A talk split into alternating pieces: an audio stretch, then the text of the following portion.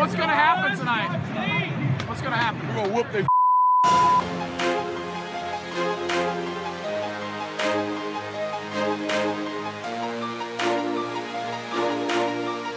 Have you gotten Rommel yet? Welcome into the Go Vols 24 7 podcast. I am Ben McKee and I am joined by Wes Rucker on this edition of the Go Vols 24 7 podcast, a Wednesday morning edition. Well, it's Wednesday morning when we are recording.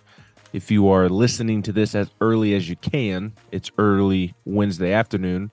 Uh, we apologize for not getting you a Monday podcast. We at Go Vols 24 7 simply did not do a good enough job in producing one on Monday, but Wes and I have convened by the interwebs to uh, briefly recap Monday's typical recap of, of Tennessee football's win over the weekend over Kentucky. And then Wes and I are going to talk some Tennessee basketball uh, on the back end of this as well, because uh, Tennessee basketball had a statement win on Sunday in East Lansing, Michigan, even if it was just an exhibition.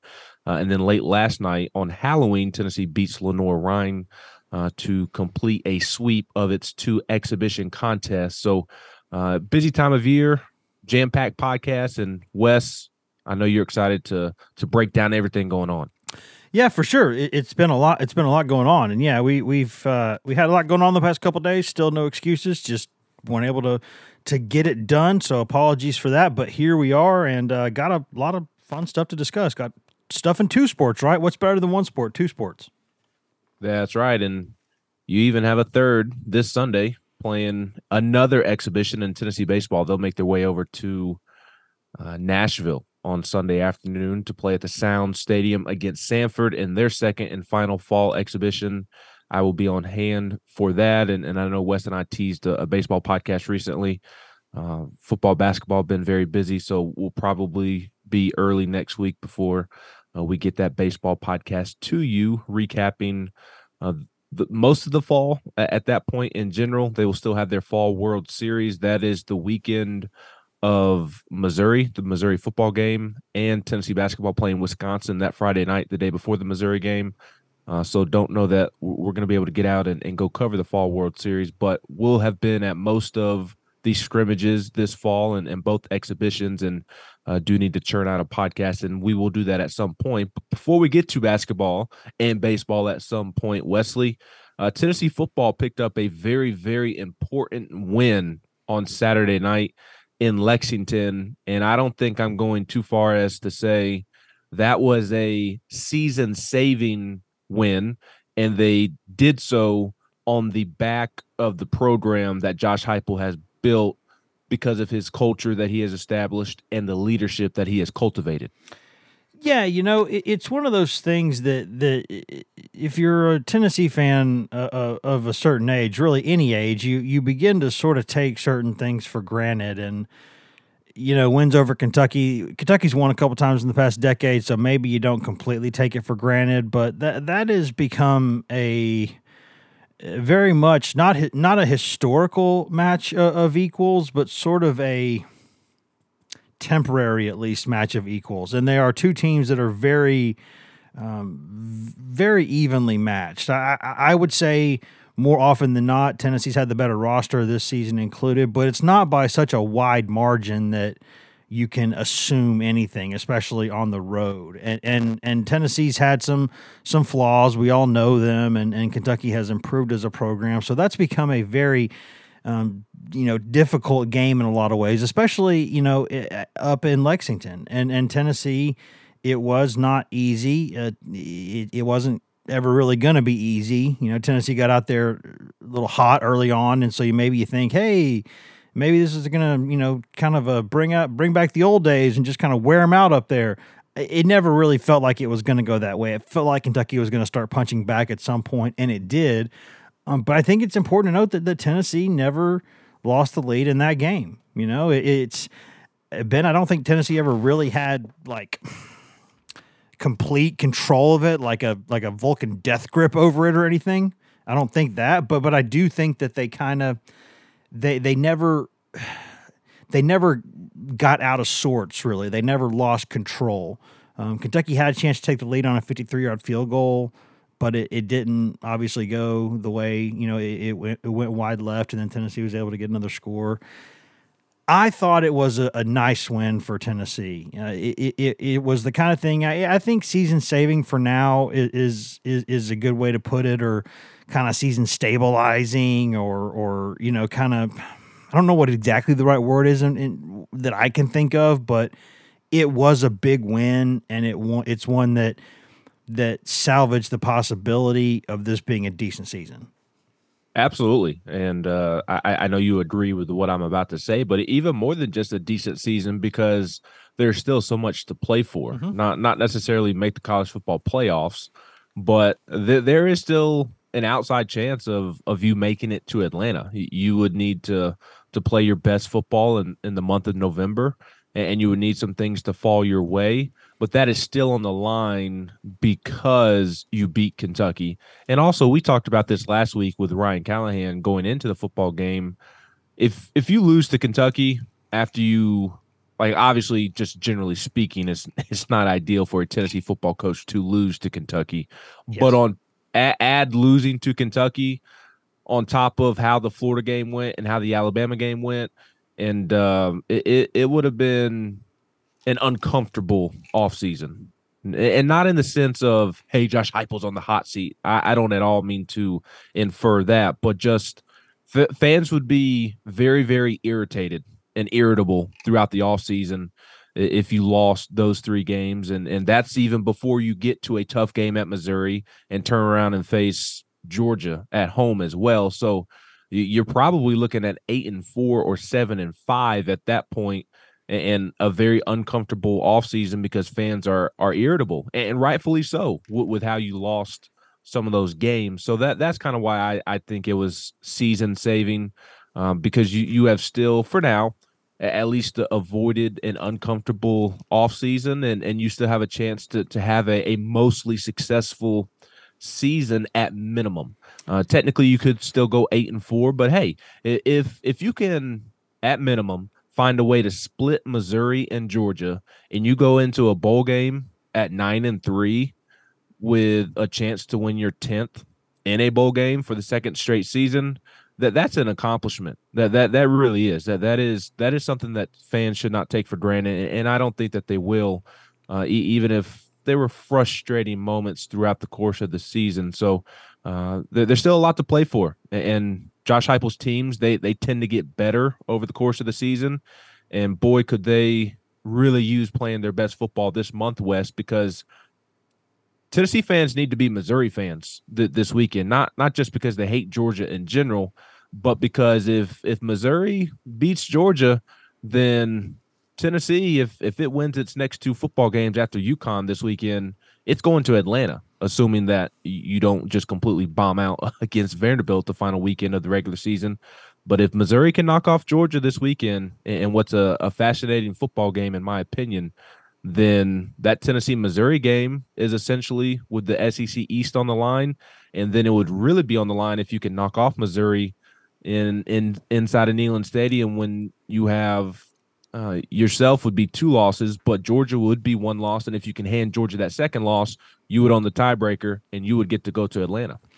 Yeah, it, uh, it is. And, and, I agree with all that. I want to go back just one second before that because I, I think the important, an important thing about last week, too, on top of all that, and I don't think things like this should get lost in the shuffle either, is that Tennessee, one week after going on the road and losing to a rival, kind of falling apart so badly in the second half, immediately had to had to fly back home, prepare, then go right back on a bus, go up to Lexington, go back on the road, go back to another hostile environment. Just a week later, and a team that had never its past four games have been a disaster on the road finds a way to salvage and and and piece the thing together and play well on the road and win a football game. And, and that that is that's not easy. I mean, they'd lost four consecutive true kind of difficult road games, right? I'm not calling last year at Vanderbilt. That's not that is what it is. But the last four like kind of losable road games had had had been lost or and, had not been very pretty. And and so I think that that that was big to go stabilize the thing and go win. Um, that that was really big. And then going forward, yeah, if, if you know you start putting things together, and, and when you lose a couple games, you need help. That that is what it is. But if Mizzou can find a way this weekend, then yeah, I mean that that that puts Tennessee's fate right back in Tennessee's hands uh, it, in in some ways. And and so yeah, I, I, I think that regardless, it was just so important because you, you find yourself in different season kind of at hinge points or, or fulcrum points or, or fork in the road points. And they're going to go one way or the other, right?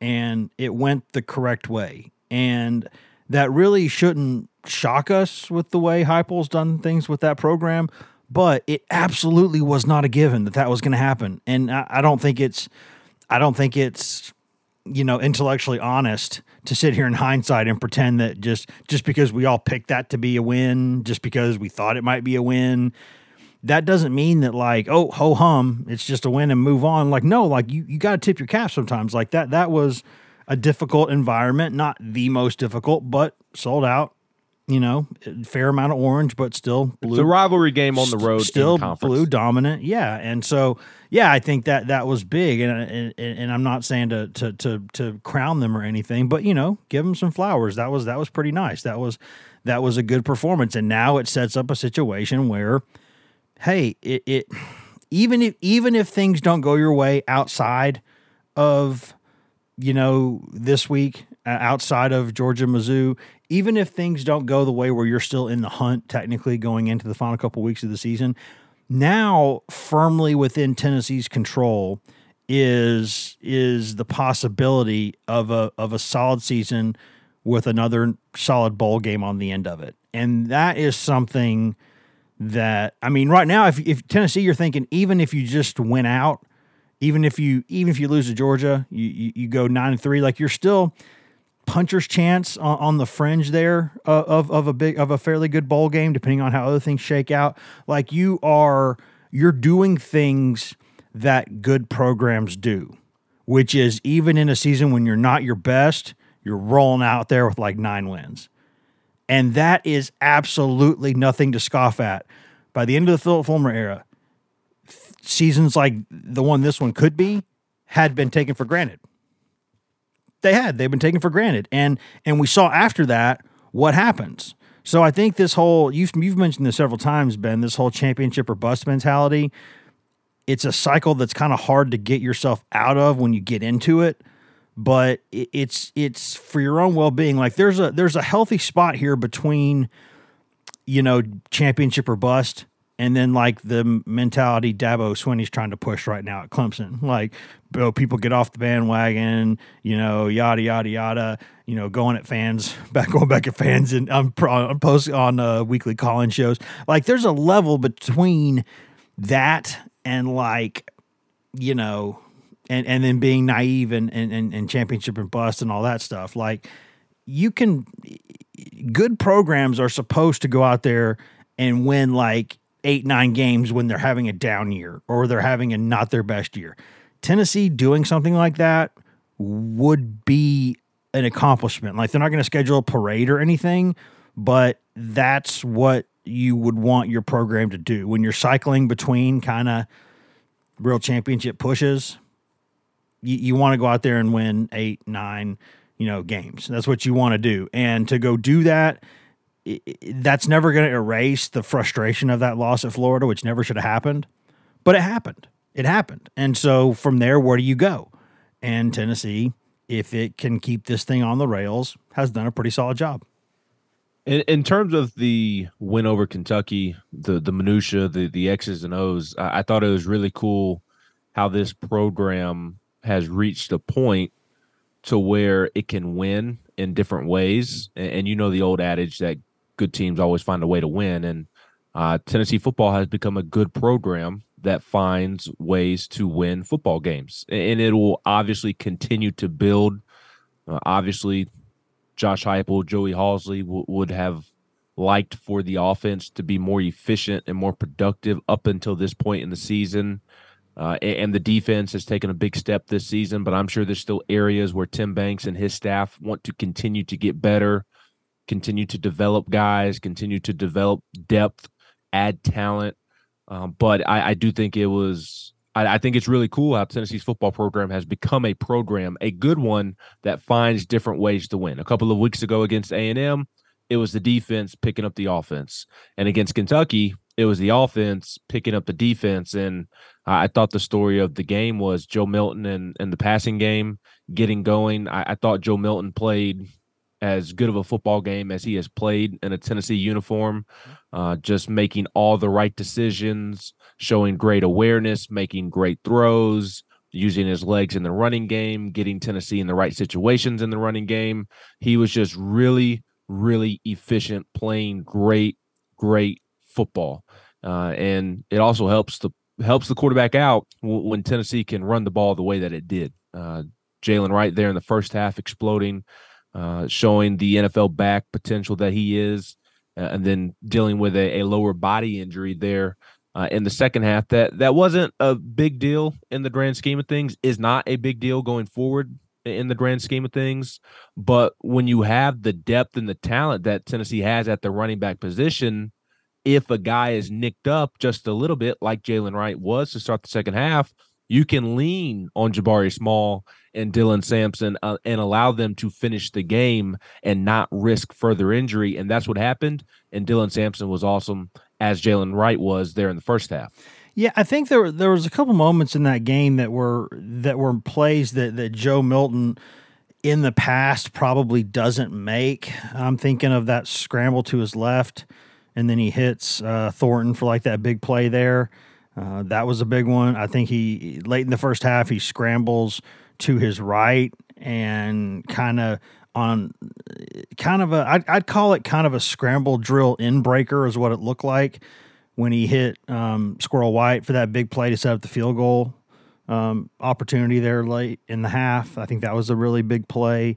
Um, and then I think maybe maybe the play of the game from Milton I thought was on Tennessee's final touchdown drive there, that play when he hit Dylan Sampson on that kind of hot route to pick up that blitz on third and long, uh, and that was I think the 17 yard gain right before the field goal. I'm trying to think. I got it in my play by play here. I believe that was a yeah, that was a third and ten, and they kind of brought you know, they did a, real, a kind of a nice play design for a hot route there was to bring kind of Sampson over across a little bit and then kind of that square kind of in or whatever that that route was. And but he just put that thing right on the money, right in stride and without flinching against pressure. Just boom, just a really nice pass and then Sampson picked up the 17 yards for the first down. And that kind of play, the awareness, delivering the ball in stride to a guy, giving him space to to to roam and get momentum and get the first down. That was like that was an NFL type play, and I don't mean like that Joe Milton is an, uh, for sure lockdown NFL quarterback. That's not that's not at all what I'm saying here. I think at best right now he's like a fifth round pick, fourth round pick at best right now because of his ability and because of his pure physical potential. But my point was to face pressure like that and to automatically know exactly where your release valve is and to put the ball on that release valve without flinching and to get it right there for a first down like that kind of play is a business like NFL move. That's what it was. And that is not the kind of move that Joe Milton makes at different points of his Tennessee career. Full stop. It's not. It's just not something that he's picking up that quickly and putting it right where it needs to be. He has matured into his role a great deal. And I hope people have enough objectivity left with him to understand that because he has it's it's listen it's, it's later than anybody wanted ben it is it's later than anybody wanted it to be but that doesn't mean that that that you can be so frustrated with it that you fail to acknowledge that it that it's there, right? Like he'll have tougher challenges, obviously Georgia, you know, yada yada. We all know that, and we'll see how that goes. But he has improved.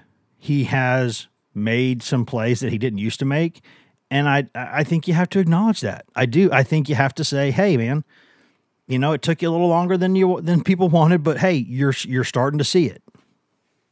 Yeah, and, and the other thing for Joe, kind of building off of that, Wes, is that there's still an opportunity for him to go out and rewrite the narrative to a certain extent. Mhm. Like obviously his story when it's told there will always be a mention of how long it did take for him to get to this point and, and the inconsistencies and, and how frustrating he was at times but man if, if he could go out there and play like if he if he plays like he did in the first half against Bama and we, we talked about it at the time. I still don't believe that the second half at Alabama was was him playing poorly. I, I thought it was the circumstances and, and elements that surrounded him that that kind of let him down in that game. But if, he can play like he did, just generally speaking, on the road at Alabama, and then also like he did at Kentucky, and give Tennessee a great chance to beat Missouri on the road and come back home and beat Georgia.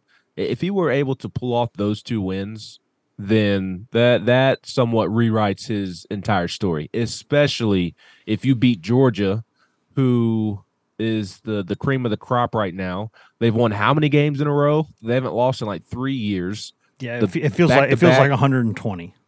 Yes, it does. It, it it feels forever ago since they lost.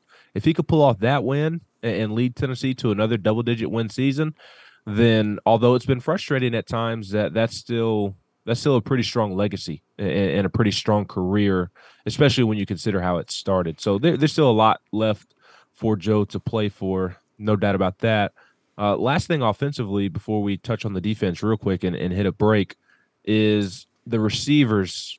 They, they seem to be really starting to improve. Uh, Chas Nimrod makes a great play. Jayson Swain did a great job of, of breaking down on, on his Twitter on Tuesday evening, uh, at some point on Tuesday. Uh, maybe it was Monday. I don't know. My days are running together. Earlier this week, Swain went on Twitter, his Twitter, and, and discussed what Chas Nimrod did so well to beat that Kentucky defensive back. Because for us non football players, it's it's like okay, you recognize that he did something to put a move on the Kentucky receiver and or the Kentucky DB, and then the DB fell down. But Swain lists it out and, and does a great job of, of showing what Chas Nimrod did so well. And these young receivers are starting to play better and better each week. And, and man, if they if they can continue to elevate their game throughout this stretch run, along with Dont'e Thornton, obviously being more comfortable on the outside. Offensive coordinator Joey Halzle talked about that on Tuesday. I mean that that, it's no coincidence that Joe's play is elevating and Joe is playing better as the receivers have elevated their game as well. They're finally starting to help out their quarterback, and you're starting to see the benefits of that. So if the passing game as a whole can continue to climb in the way that they are, that I mean, they have a great chance at, at coming back home after that trip to Missouri and, and potentially beating Georgia. So I, I thought that Kentucky game wa- was a very, very nice stepping stone for that receiver unit.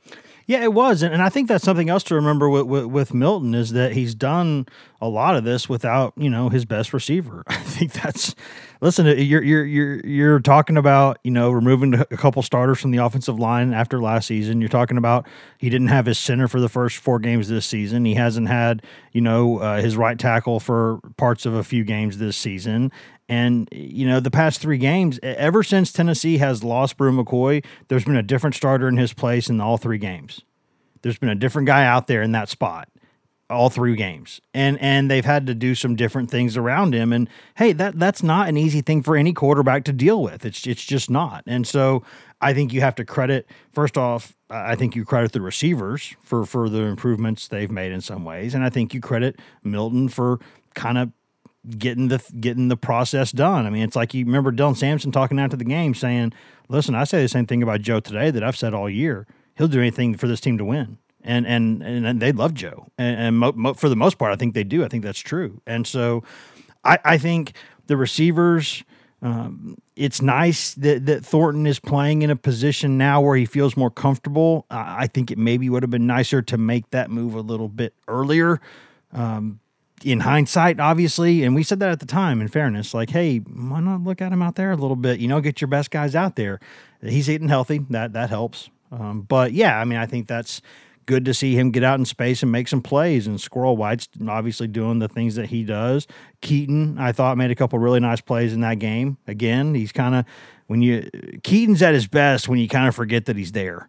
When you kind of forget that Ramel Keaton's there, and you don't put for some reason you don't put like pressure on him in terms of expectations, he starts to impress you again. It's like just just don't ever start thinking that he's the man ever because if, let him let him fly under the radar. That's where he belongs. That's where he shines in a lot of ways. And then yeah, I mean I think Nimrod and those guys they they've come along. Kaleb Webb had a couple nice blocks in that game and did a couple nice things. Uh, Nimrod dusted the corner on that play, just absolutely leveraged him and dusted him. I mean, and and you know the guy fell down, but he was beaten well before he fell down. It, he just he it was He kind fell down because of what Nimrod did to him. yeah, it was kind of like uh, it happened to it happened actually. If you remember, something sort of similar happened to Doneiko Slaughter early in the season when he kind of got dusted and fell down, and it's because he kind of got twisted up by the receiver, and so it's kind of a not the exact same thing, but kind of a similar thing there. So yeah, that's that's nice, and I'll forever laugh at Nimrod's eyes getting to be the size of like coconuts when the ball was up there. When the ball was up there, he was so wide open, and you could see in the pictures he's like his eyes are the size of the sun when he's when he's got that ball right there getting ready to go to his hands. We got a good picture of it there on the website. And um, but he made the play. You know, he made the play. And sometimes when you're that open and you're in the end zone, it's not quite as simple as it is uh, on other moments. You know, you're thinking about a lot of things. You've never had a college touchdown. Hey, he he caught the ball. He he, he did the thing. So, yeah, I, I it, it's every all of that stuff becomes easier for an offense when you can run the ball the way Tennessee can run it because you force defenses to have to, you know, not just respect that, but you command their attention with the way you run the football. You're you're rolling off what six seven yards a pop, whatever it was in that game for a lot of it. Um, yeah, you're you're you're going to have space on the back end, but you still got to capitalize, and they did. Defensively, Wes, I, I do think it was somewhat of a disappointing performance, particularly with the secondary, because I, I, I even, if you could tell in my sentence, I, I hesitated because Ray Davis is a future NFL running back, the SEC's best running back this season. He was running on practically everybody, and Tennessee shut him down. Ten- Tennessee absolutely shut him down. He was not able to get going. So I'm I'm not trying to discredit the defense for, for doing that because that that was terrific. They they did a great job of shutting down Ray Davis. But there were certainly some pass plays given up that you looking looking ahead to Missouri, Brady Cook and and and Luther Burden. Uh, I think it's Theo Wease, the, the Oklahoma transfer, and, and they've got some other guys that can catch the ball as well. Like that, that that kind of makes you raise your eyebrow with that particular matchup there between Tennessee and Missouri.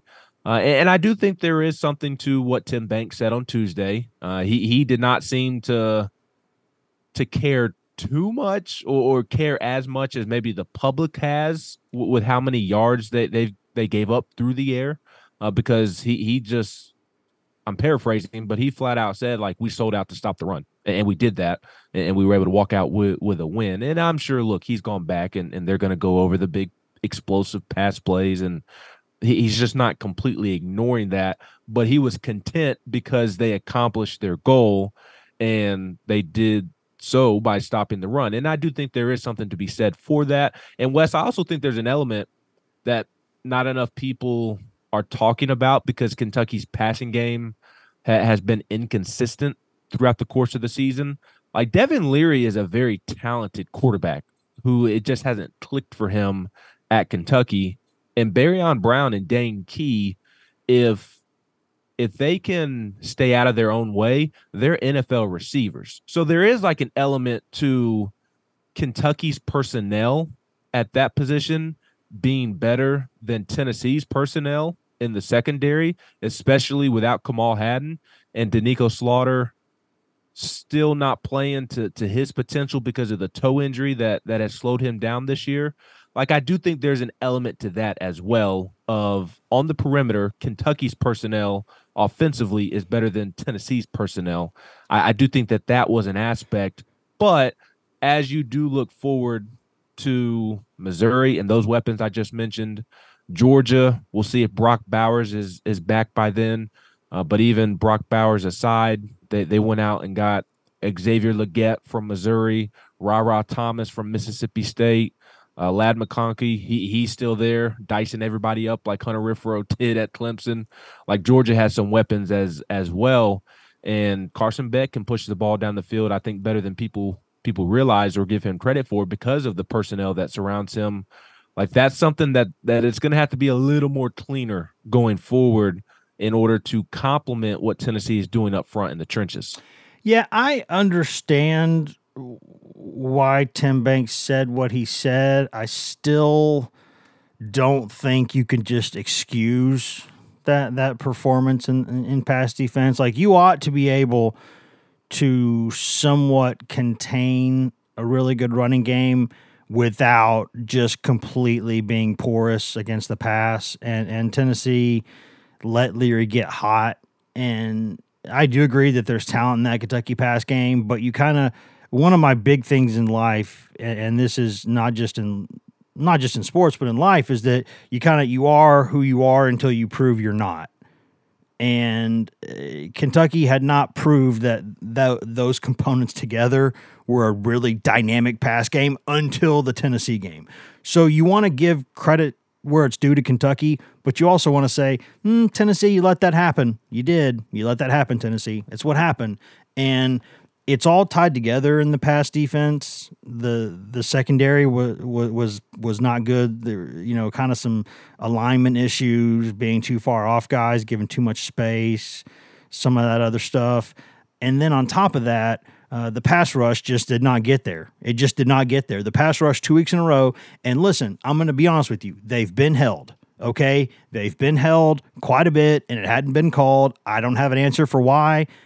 I just know that's the truth. And, and, and still, though, you should you should get back there more than you have. They got to get back there again. They got to start getting home on those pass rushes. And it's not like Kentucky was just getting rid of, rid of the ball as soon as you know, Leary got it. Like there were some sort of deeper drops in that game. And Kentucky was able to sustain, get some shots, you know, down the field a little bit. And they Tennessee's got to get that cleaned up because I tell you, Burden in that in that crew, they'll dust you. They they will.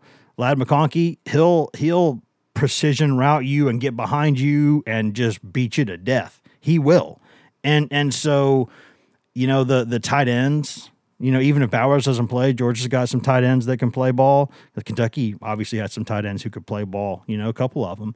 But the, there's things there that you can say, okay, yes, you did settle down the run, you did contain the run, you did what you wanted to in that way, and your red zone defense was not terrible. Kentucky's touchdown, uh, Davis's only touchdown, there was a blatant hold on the perimeter that doesn't get called that should have been second and goal from the 18 instead of a touchdown.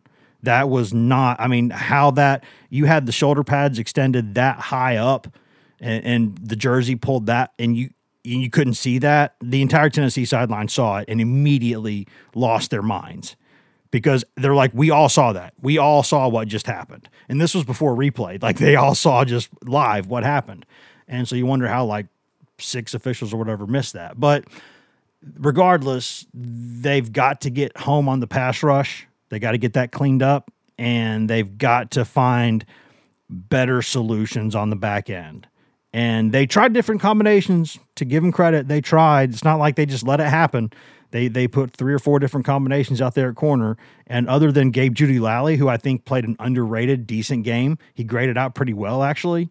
Uh, gave up one frustrating third and long. But other than that, he was decent. Four targets all night, two completions. Um, but the rest of the guys, they got to play better, Ben. They just they got to play better, and the pass rush has got to get home. No doubt about that. And you know they they did good enough to beat that Kentucky offense, but the two offenses coming up after UConn is much better than Kentucky's. Uh, Missouri, they, they have a ton of skill. Uh, and we mentioned the receivers earlier. Cody Schrader, their running back, is one of the best backs in the league.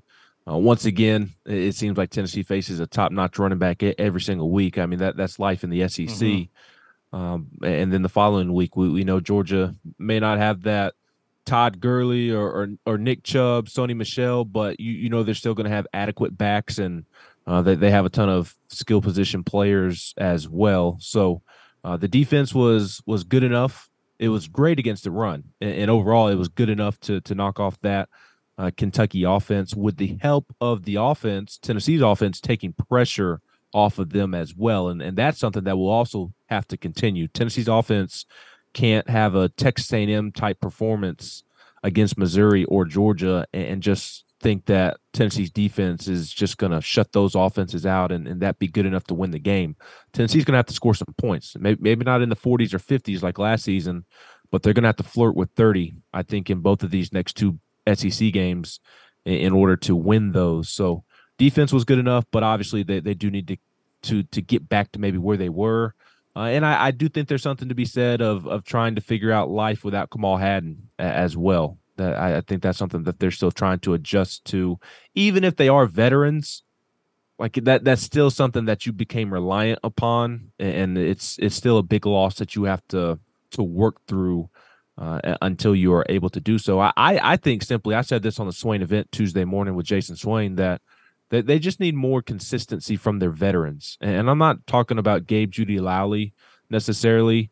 Uh, and I understand why Doneiko Slaughter hasn't necessarily met expectations this season because he's been slowed down by that toe injury. And Swain made a great point that he was concerned about Slaughter going into that Kentucky that Kentucky game because it, it was on a turf field and he had a toe injury, and and, and those two combinations don't usually mesh well uh, together. But I'm talking about the likes of Brandon Turnage. Okay, can can you step up and, and be a little more productive? Me be a, a little more reliable, uh, and then Warren Burrell, like th- those two guys need to step up and they, they don't have to become Kamal Hadden, but can you be quality depth that when you're thrown into the game, you're not looking around like you don't know where to be or you, you don't look confused out there. So uh, if this secondary is is going to replace the loss of Hadden, I, I think those next tier of guys after Gabe Jeudy-Lally and Doneiko Slaughter are going to need to step up. Uh, it, it, was a big, big win for Tennessee, no doubt about that. And uh, Tennessee faces UConn this weekend. Uh, Wes, Ryan, and Patrick will be back with a Thursday podcast. Uh, Tennessee basketball has practice during our typical Thursday recording time, but there will be another football podcast on Thursday afternoon uh, to preview this weekend's homecoming against UConn. That will be on the SEC network at noon on Saturday. Uh, but Wes and I are going to transition to some basketball here on the Go Vols 24 7 podcast because, as I said earlier, Tennessee basketball made a statement on Sunday in East Lansing, and we're going to talk about that statement following this break. Money! Welcome back welcome back, welcome back. Welcome back into the Go Vols 24 7 podcast, a unique Wednesday edition of the podcast between myself, Hump Day, and, Hump Day. That's right, Hump Day. And that is Wes Rucker acknowledging Hump Day, the best day of the week because it because it, it, it's today. We're, we're not promised tomorrow. So today is the best day of the week until tomorrow arrives, and tomorrow will be the best day of the week. Just just wrapped up putting a bow on Tennessee's win over Kentucky and uh, going to transition to some Tennessee basketball. But before we do that, would like to take a moment to encourage you to go like, rate, and review the podcast wherever you get your podcast. That would greatly help us. And I will add, as Wes always does, if you have a Tennessee fan in your life, let them know about the Go Vols 24 7 podcast. If you see somebody out and about rocking a power tee, let them know about the Go Vols 24 7 podcast. That has helped us grow the podcast greatly over the last year or so. And that's another way that you can help us get this podcast out to you all on a weekly basis. Wes, as I mentioned, Sunday afternoon in East Lansing, Michigan was a statement by Tennessee basketball, even if it was just an exhibition. It was. And, you know, we need to be honest here and, and, we'll say first off, I'll, I'll, go back just one second and say you're being way too optimistic for a day where it's like 35 degrees outside. Um, that that's good on you for having that that that attitude about you. But I had to bring in like 15, 16 plants last night for the freeze warning and uh, did not enjoy that. Um, you know, my wife's not going to be happy because now the inside of the house is a full forest and she is not going to love that for the winter but hey my babies aren't dying i'll tell you that much um, but yeah it's uh, it's it sucks when it's cold but yeah it, it, speaking of cold lansing michigan uh, tennessee it was a year ago that Tennessee goes out there and and puts it on Gonzaga, and then everybody goes, hmm. And then we saw what happened, right? So that's there. That thought is there in your mind. And Tennessee, unfortunately, as a basketball program, is at a point now where basically no matter what the hell it does during the season, people are going to have in the back of their minds, oh my God, what's going to happen in the postseason? What's going to happen? How's this going to go wrong? But get there, cross that bridge when you get to it. Right now, Tennessee has put together a roster that looks to be the deepest one that there has been in the Rick Barnes era. There are options on this team, there are lineup combinations on this team. For them to be able to go out there without two starters in the backcourt who are all SEC players to go to Michigan State in a really really hostile arena. I mean, that, that had a regular season vibe to it. It did. It had like a big regular season conference game vibe to it. People kept seeing a March vibe. Well, a March vibe is not dominated by one team's fans. Like it, it, it was a it was a conference road game kind of feel to me. And uh, Tennessee went out there and won the game and did it without a true point guard. Did it without two All SEC guards. Goes out there and never never falls behind, right? It, got a little squirrely there at the end, and there was a three pointer that tied the game and shouldn't have happened, and it did. But Tennessee went down there, got a call, fortunately for its for itself on the other end, and and won the game. And uh, you know there were so many things in that game, and I think Tom Izzo made some really good points after the game, and one of them is yeah, Tennessee didn't have Zeigler and Vescovi, but would they have played better than the way that Gainey and Knecht played in that game? Those two were sensational. Uh, I mean, and Izzo said it before the game. He he talked about how when you bring in some talented transfers, you have tape on them from their previous stops, but you don't have tape of them for how they're going to be used in the new offense and how they're going to attack you. And that can give you problems where even a good coach can't give a great scouting report on what to do. And it looked like Michigan State did not have a scouting report on what to do against those guys because they they scored all over the place and Knecht with maybe one of the best dunks you'll see in college basketball this season um, to get everybody juiced up a little bit on Malik Hall, put it right on his head. Uh, that, I mean, that's you talk about an introduction, man. That's an introduction, right? And that was on Big Ten Network. So even though it was on an NFL Sunday, it had probably had decent people watching it and um, that that got some attention, and and it should. That that was a that was a kind of a wow performance by a, a, team that without those two seniors, or I say seniors, Zeigler's a junior, but without those two veterans, that surprised me, Ben. It, it surprised me as as well. I, I was not expecting Tennessee to win that game, that contest, exhibition, whatever you want to call it on Sunday. I expected them to be competitive for sure uh, because you have a lot of talent on this roster. You you have a ton of depth. You should absolutely uh, be competitive in, in that contest. Uh, and, and, you know Jordan Gainey. Here's my thing: Jordan Gainey and Dalton Knecht. Dalton scoring 28 and Jordan scoring 20. That was surprising. I didn't think that they would provide that much production right off the bat, but the way they impacted the game and their playmaking ability, their ability to score the basketball, that did not surprise me. Uh, the those that that's what you've been hearing about Dalton Knecht behind the scenes is how he's able to put the ball in the bucket and, and, with Jordan Gainey, everybody thinks he's just a three point shooter. He's not just a three point shooter. I thought he, he was just a three point shooter. If I'm being totally honest, Ben, I thought that was mostly what he was going to do. I think everybody thought that because they saw his shooting numbers at USC Upstate. But then you get into that Italy trip where they played three exhibition games. And I know it was just Italy and, and weren't even playing college basketball teams. But like you could you could see you could you could get a glimpse of the playmaking ability that he has. Uh, he he is just all over the place at all times, shooting the basketball uh, from three, mid range, getting to the rim, and again the playmaking ability, his ability to simply pass the basketball. Uh, he tied for no, he led the team, led Tennessee in assists against Michigan State with six. It tied a a game high by either team.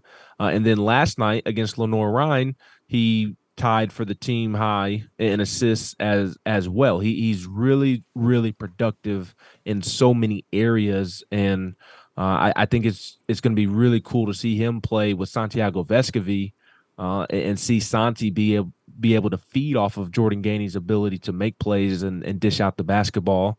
Uh, and then also because he is so versatile, seeing Gainey play with Zakai as well, and, and seeing Zakai be able to set up Jordan Gainey as a shooter and, and as a scorer. I, I think that's going to be really fun uh, to watch as as well. But th- those two were just mega mega impressive in, in that basketball game.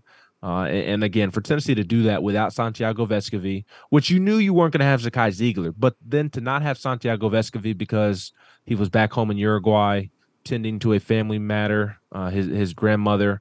Um, I don't know how she's doing currently, but she was very very ill as of uh, Thursday and, and Friday of of last week.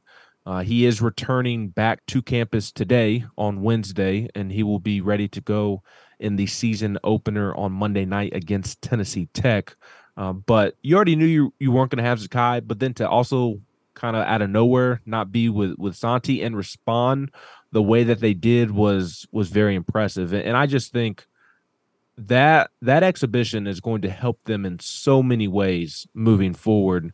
Uh, because it, it may be labeled as an exhibition and it may not count in the win column Wes, but it did not feel like an exhibition inside of that arena. It was packed, it was loud, it was intense. It felt like a late January, February down the stretch conference game. Big 10 game, SEC game, it felt like a, a middle of, of conference play, top tier conference game. It, it, and it and honestly, it really did have a, a March Madness type of vibe to the game. That that is not getting too crazy. It, it, absolutely felt that way inside of the arena. And for Tennessee to handle that environment, and not just the environment, Wes, the, the two teams were mixing it up as well. It was very competitive, very feisty. very physical.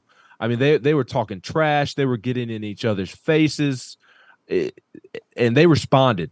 And, and another aspect, like Tennessee jumps out to a big lead. Michigan State is able to to reel them in. Three point lead at halftime for Tennessee. Uh, they come out and, and make a run to start the second half. Then Michigan State goes on a run to cut it to a one point game. Tennessee responds. Michigan State comes back to cut it to a one point game again at the end and make it a real close game. And what does Tennessee do? They respond. So for them to respond in that element and that type of of competitive atmosphere, I, I think really, really is going to bode well for them down the stretch. Yeah, because when you think about that Michigan State program historically, what do you think of? You think of Izzo and March, obviously, and you think of just tough, feisty teams. You, you, think about players, you know, not just Draymond, but of course Draymond being one of them. Um, over the years, they've had a bunch of them. They've had a they're kind of blue collar, lunch pail guys who get in your face and they're physical and they're combative right? Like Izzo's combative with his guys, his guys are combative with him, they're combative with the opponent. Like they are not, and I, I, don't mean this in a bad way, they are not the nicest group of guys to compete against. They're not. And that is the identity of their program, that toughness, that sort of you know chip on the shoulder you know we're just we're we're we're little old michigan state you know that that that kind of mentality that they've that they've got is um, it makes them tough to play. It does. Even when in years where they're not great, they kind of build and they get better and better and better. And by the postseason, they're ready to go. And they are just a physical, nasty group. And Tennessee went into kind of a lion, you know, kind of a, a, a lion's, you know, nest there or whatever you whatever you call that, like a viper's nest, and and held on. And and I think that was so so big without those without those veterans to to go do that because if I'm Tennessee, I'm honest now.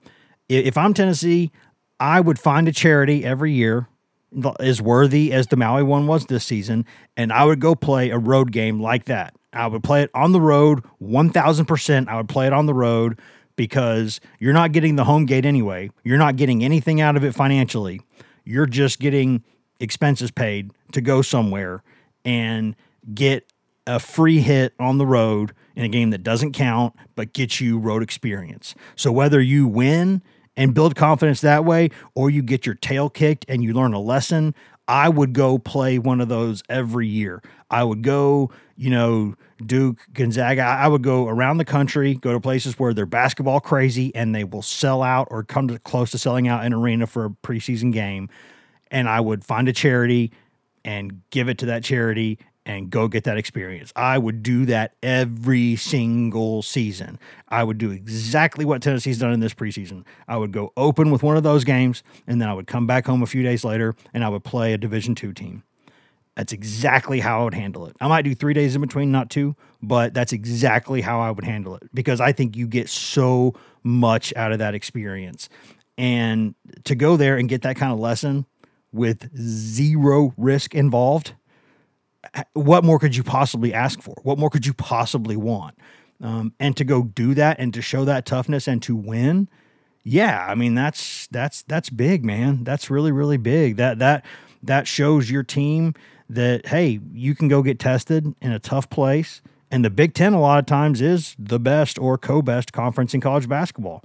It is a fantastic basketball league. It's got fantastic basketball players, fantastic basketball coaches, uh, fantastic tradition, um, and it dominates the sport some years. And and you gotta nobody in the SEC likes acknowledging that, but it's the truth. I mean, them in the Big Twelve, they're really really good basketball leagues, uh, and and so you know probably better than the ACC most recent years.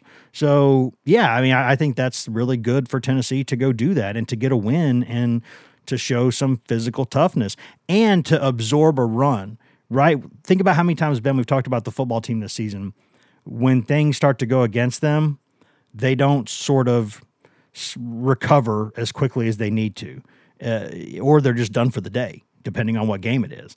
Uh, Tennessee's the basketball team, their first crack, they go out there and they run out and hide early. They're physical. They are. They're bullies. They they kind of took it to the bullies, hit them right in the nose in their backyard. You knew a punch was coming back. You knew at some point the crowd was going to get going, and the team was going to get going, and they were going to have Carr have a couple of just r- ridiculous dunks, and boy, he's impressive, and and go and punch you back. And they absorbed those punches and they won the game. What more can you ask for in a preseason game? What more can you ask for? The two questions that that I think have come out of the two exhibitions. Uh, Tennessee beats Michigan State 89 to 88 on Sunday. Uh, just a little over 48 hours later, in Thompson Boling Arena at Food City Center, uh, Tennessee beats Lenoir-Rhyne 90 to 48. Not not too much to take away from that game. A couple young guys got in, and, and we can touch on that next before we get out of here. Um, but two two questions for me that that kind of pop in my head uh, at the conclusion of these two exhibitions, and, and they coincide with one another. Is last year at this time, Tennessee went out to uh, Frisco, Texas, and, and, knocked off Gonzaga pretty impressively. And Tyreke Key scored what 30, 31 points and, like and looked awesome. He he looked like Dalton Knecht and Jordan Gainey in, in these two exhibitions. Boy, he didn't uh, throw that, he, he, didn't throw it down like Knecht did though. No, he did not. But in terms of production, he, he was as productive as as these two have been in, in this preseason, and it was not a sign of things to come for Tennessee. Uh, th- this time last year, we were kind of having this similar conversation of okay, look at this Tyreke Key addition, look what he's going to be able to do and, and unlock within the offense.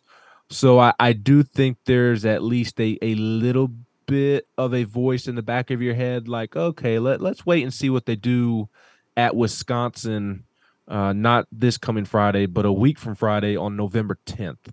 Uh, and, and, then two weeks from there, Thanksgiving week, when they go out to Hawaii in Honolulu, and they're going to play Syracuse that Monday. And then they're going to play, I b- believe it's Purdue or Gonzaga on Tuesday let, let's let's see what the offense reevaluate where the offense is at after the Maui Invitational, uh, because I, I do think it's fair to have that wait and see approach because of of what took place last year. Now, while that question I think is fair and presents itself, I will say and give my opinion that I don't at all believe that we are going to have a repeat or see a repeat of what happened last year because that second question that I I think coincides with questioning whether this is actually what Tennessee is going to be this season is that there is no doubt Wes that Rick Barnes upgraded, improved, whatever word you want to use, improved the offense this offseason. This offense is much better because they have depth, they have more talent, and they have so much more versatility and can pretty much within the college basketball world do whatever they want. So while I feel like it's it's fair to be in in a wait and see approach and and kind of wait and see how things play out offensively, I do think that this is a sign of things to come, unlike last season. It is, and I think uh, to go along with that, though, I think Rick himself has to understand that Uh, in in order to give, you you, you got to get. You know what I mean? In some ways, and so I think there are going to be times where this team is going to be much better offensively, and it won't be quite as dynamic defensively at times. And I think he's going to have to try to understand that, which we all know he won't because he's Rick Barnes. But but there there's when you play Knecht and Gainey, you are not going to have the same defensive solidity and dominance that you're going to have with Zeigler and Vescovi out there. Because those are two, like if you were to make an all SEC defensive backcourt, you might have those two as your starters. Like you, you just might. I mean, Zeigler on the ball is, we all know what he does defensively. And Vescovi has improved as much defensively as any player ever has that I can remember throughout the course of his four year career. He was uh, not good at all defensively when he first got to Tennessee. He was very, very bad. And now he's pretty damn good defensively. So, yeah, I mean, you're not going to have quite the same defensive lineups out there at times, you know, and, and plus Nkamhoua is a really good defender and you know, you're you're you're you're not going to be maybe as as consistently dominant in that area, but you're going to be good. But you're going to be offensively so much better. And I personally, I'm not the coach, duh, but I'm okay with that trade because you got to play defense to be competitive and to compete for championships. You also have to score the ball in this era. You have to score the ball. You have to, on nights where you're not shooting it well, you got to be able to get to the rim. You got to be able to, to do different things. And yeah, you'd like to minimize your poor shooting nights. And I think this team will have fewer just terrible shooting nights. I do think there's still questions about when shots aren't going in. Are they going to get to the line enough? Are they going to do different things? We're going to have to, they're going to have to wait and see and prove that. But there is no doubt, and I think Barnes deserves credit for this. He saw uh, what we all saw as a deficiency last season, and he, he and his staff very, very quickly went out and addressed it. Very, very quickly. I mean, they went out and got boom, boom, a couple of the better guards out there on the market and really kind of bolstered their ability to shoot the basketball. And that is a big, big thing because, you know, you're not going to have a lineup of five lockdown or, or five knockdown shooters, but you, you got to have more artillery on offense than Tennessee had last season if you want to go because there were so many games where just a couple more shots and, and they're winning those games. And so, yeah, I think the struggle for Barnes is going to be accepting a team that might not be the best defensive team in the country, might be just pretty good, with a team that's much better offensively. That's something that I think Rick's going to have to wrestle with himself about. But I do think full credit, Ben, for realizing a problem and addressing it. Yes, and and you know the question posed by you just now uh, about Rick sacrificing a, a, little defense for, for more offense. That has been a topic amongst Tennessee fans uh, and, and, people who stop me and, and ask about the basketball program. Like, is Rick really gonna sacrifice some some defense for for, for more offense? The answer is no. He's not going to to sacrifice for more offense because the the difference is like as long as Dalton Knecht is not out there being completely blown by every single time. And as long as he is not having mental lapses and, he's just not where he needs to be, he, he's allowing a, a defensive coverage breakdown. As long as he is just not a complete liability, Rick's gonna leave him out there. Like there, there's a difference, right? Like obviously Dalton Knecht is not what Jahmai Mashack is defensively. The, there, there aren't expectations placed on him to be Jahmai Mashack. There are expectations for him to improve defensively and be better defensively. That that's why Dalton Knecht came to Tennessee.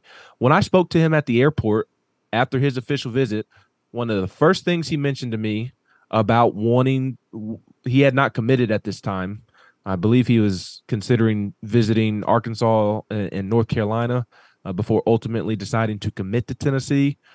One of the things, the first things that he mentioned that he said interested him in Tennessee is that he knows he needs to get better on defense mm-hmm. if he wants to play at the next level. And that is why he came to Tennessee. Not to get better offensively, but to get better defensively. And he wants to be pushed on the defensive end by Rick Barnes. That is why he came to Tennessee. Ultimately, obviously, there were other factors as mm-hmm. well that he enjoyed and, and, other things that he liked. But the primary thing was he knew he needs to get better defensively. And who else to get him more ready for the NBA defensively than Rick Barnes? So like there's this this narrative that that Rick's going to get in the way of of Dalton and and I'm just not buying it. Like will, will there be moments where is Rick Barnes more defensive centric focused than than other coaches? Absolutely. He he cares first and foremost about defense. Now, I do think coaches widespread care more about defense and, are more defensive minded than people recognize, mm-hmm. um, because the the quickest way to piss off a basketball coach is is just getting blown by on the ball. Yep. And, and I think as as long as he's not doing that, which he's not going to. You saw that against Michigan State. He, he's just he's not going to be a complete bust and liability on that end. If he was a complete bust and liability on that end, then I think we would we would really be approaching the conversation of how much are you willing to sacrifice. I just don't think he's going to be quote unquote bad enough defensively to to where it, it's going to have to be a like some hard decision for Rick. Yeah, I, well, I hope Rick doesn't make it a hard decision for Rick. Was my concern was because, and, and I'm just honest. I heard him the way he was talking about Knecht last night, and it just reminded me sometimes of the, some of the things that he would say about Tyreke Key at times last season. And you took a guy who was just an unbelievable lockdown shooter, and because of different situations, you had to kind of play him at point some, and you had to do some different things, and but I think that took away from the biggest strength that he had, which was his best ability to help that team and I I hope that things don't go down a similar road with Knecht. Like I don't want, you know, I, I I don't want. Don't clip his wings. Is all I'm saying. Don't clip his wings. Let you know, develop his game, push him. You know, from from during practice, you do what you do. Rick Barnes. He came to play for you for a reason. But like when it is time to play games, let that bird fly. let that guy go play offense. Let that guy go put up. He, you, you, let that guy mess around. He'll get he'll give you a forty point game this season. Let, let him go out there and just be the dominant offensive player he is. Because you got a lot of lockdown defensive players on that team. You got a lot of great defenders on that team. Uh, and he, I don't think he's always going to be as good defensively as he was against Michigan State, granted, but he's going to be a decent defensive player. I, I just maybe I'm being too harsh because of I don't think harsh is the right word. Maybe I'm being too concerned because of things that have happened in the past. I just when you have a team that has some guys that have this much offensive talent, I just hope they get to show it. I hope I hope that it's not that it's not kind of, you know, a confident kid's usually going to be the kid who's got clouded by doubt. So just go out there and be confident and, and let, let them be confident. I hope that's the case. I because I, I think he's a really special player. I'm not at all concerned with Rick getting in the way of, of Dalton Knecht. I, I, would be surprised if if that becomes an issue. I, I think it's it's fair to to ask the question, and, and, who knows, maybe a month from now, two months from now, maybe in the thick of SEC play, I I, I look silly for for not being concerned. But I, I just I don't believe Dalton is is that big of a liability defensively to to where Rick's going to have to make that type of of tough decision and and quite frankly, oh, if, I'm, if I'm not talking about not playing. I'm talking about getting inside the kid's head. Is what I'm talking about. I'm not talking about not playing him. I'm, I'm talking about putting doubt in his head about what he needs to be doing out there on the court because what he needs to be doing is freaking scoring the ball. Well, he also needs to be stopping guys on the other end as as well. You can't be only Eh, get the, just get in the way. Just get in the way. Just get in the way. Yes, but Dalton wants to be more than that, and I think he is. Rick has been harder on Dalton in practice than than just about anybody for for that particular reason, and uh, Dalton is somebody who takes that very very well and wants Rick to be on him for that reason. I, I saw last week in practice Rick get after Dalton pretty hard after one play during a a stoppage. And uh, as soon as Dalton turned around to walk back to to the huddle, Rick was kind of off sitting to the side observing. And when Dalton walked away, Rick turned around and and smiled to to somebody who was sitting next to him because he knows that Dalton's going to respond to that. And he, he knows, even though Dalton just got here, I think Rick understands that Dalton can take that, and and he understands how to coach Dalton. And I couple days later, he goes out and plays great defensively against Michigan State while also scoring 28 points. I I, I think the bigger question is is with a guy like Freddie DeLeon, who needs to be locked in more Mhm. mentally, and it is a guy that is a liability defensively right now. He he through two exhibitions, even against Lenoir-Rhyne, He gets lost. seems to be struggling he gets to, lost. to know where he needs to be and keep his guy in front of him. That that's when that conversation with Dalton comes into place, in my opinion. I don't think we're going to see that from Dalton. Whereas I think it's going to become more of a conversation with Freddie because he he to this point has not really shown that he's not going to be a liability on the defensive end. How much rope is Rick willing to give offensively to Freddie when Freddie's not giving rope back defensively? I, I think that's the bigger question. And at, at one point this offseason, it, it looked like that that would be a huge concern for this team if Freddie's not able to to chip in offensively. But I, I don't know that is that his offense is as needed now in hindsight when you look at the depth that that Tennessee basketball now has. Hi- His importance isn't. It, you still want Freddie to contribute, right? If if Tennessee's going to maximize its potential and, and reach its potential this season, that involves Freddie DeLeon. I'm not trying to say that it, it that it doesn't, but I do think that they can overcome him maybe not producing as much as we anticipated because of what this this backcourt has now developed into with the addition of Gainey and and Knecht. So it- it's something to keep an eye on. I'm not worried about Rick getting in the way of Dalton. Again, I know that's a a popular conversation uh, amongst Tennessee basketball fans right now. I would be surprised if that becomes an issue. Yeah, I, I mean, I, I, I guess for me, it's kind of just something that's like on notice. Like it's not something that I expect. It's just something that you see out there, and, and, and you go, yeah, I don't want that to happen. Like I, you know, you, you just you just hope it doesn't happen, and and and and maybe it won't. Maybe it won't because again, he he knows his guys, and Dalton Knecht was was on a 12 win team in Northern Colorado last season. So this is he's probably in high cotton right now, man. He's probably loving this. So yeah, he'll probably have a good attitude about it. Quickly before we get out of here with those freshmen, Ben, I just worry how much either one of them's going to play because um, with him and with, with Dillion and Carr, because I think they're they're really talented kids. But Tennessee's got a lot of options in the backcourt, and uh, Jahmai Mashack is in Rick's circle of trust, and he should be, and he's not going to not play and he needs to play. He's so good defensively. He's such a good kind of facilitator, you know, and, and so is so is Josiah Jordan James. They're both kind of unselfish team guys, understand everything on both ends of the floor, understand the spacing. They get after you. They they're not going to not play, and, and and so I just wonder what those freshmen are going to have to do. And, and if they get into a situation where they try to be Superman with a couple minutes that they do get, they're not going to get where they want to go quick. They're not going to get minutes by trying to be Superman in those couple minutes.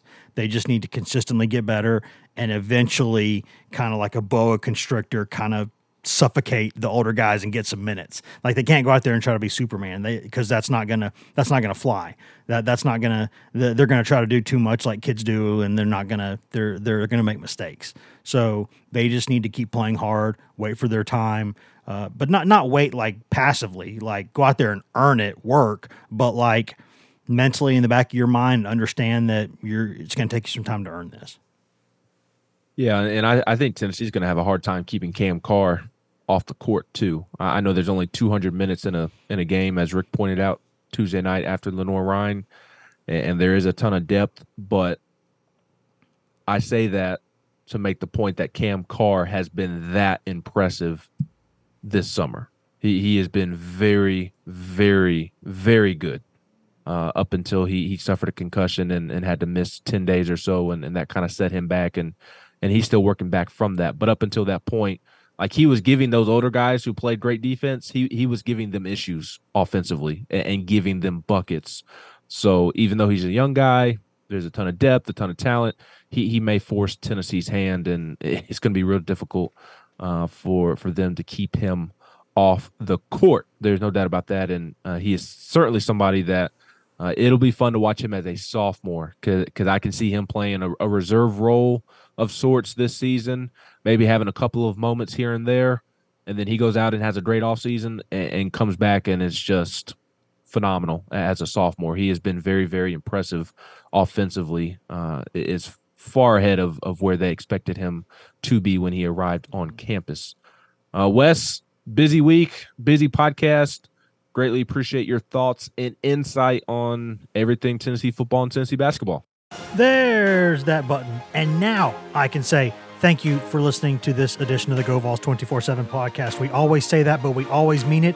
Thank you, thank you, thank you for listening. You can find all of us on social media. I'm Wes Rucker 24 7 on Twitter. Ben McKee is Ben McKee 14 on Twitter. Ryan Callahan is Ryan Callahan 24 7 on Twitter. And Patrick Brown is P Brown 24 7 on Twitter. And if you just want Tennessee news on Twitter, nothing else, you can get that at twitter.com slash GoVols247. You can also go to facebook.com slash GoVols247, uh, where we update that throughout the day, all day, every day, mostly with Tennessee news, uh, but also with news that we think Vols fans will find interesting.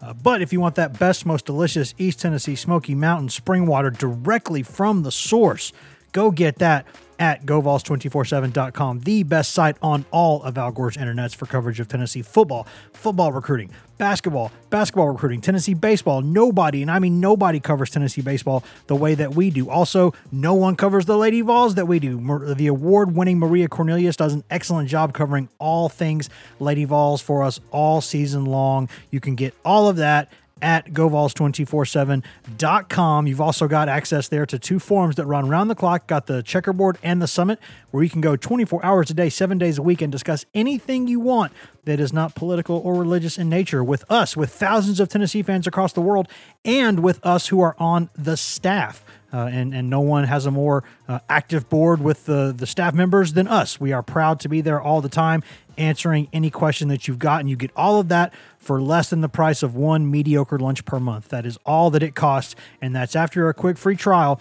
And once you pay us that reasonable rate, which is again less than one mediocre lunch per month, you get access in perpetuity to Paramount Plus, uh, which is an excellent growing behemoth of a streaming arm there with us here at CBS, Paramount, Viacom, etc. You get every show CBS has ever made commercial free. You get new movies. You get classic movies that rotate in every single month. Uh, you also get just tons of original content, tons of great original Paramount Plus content.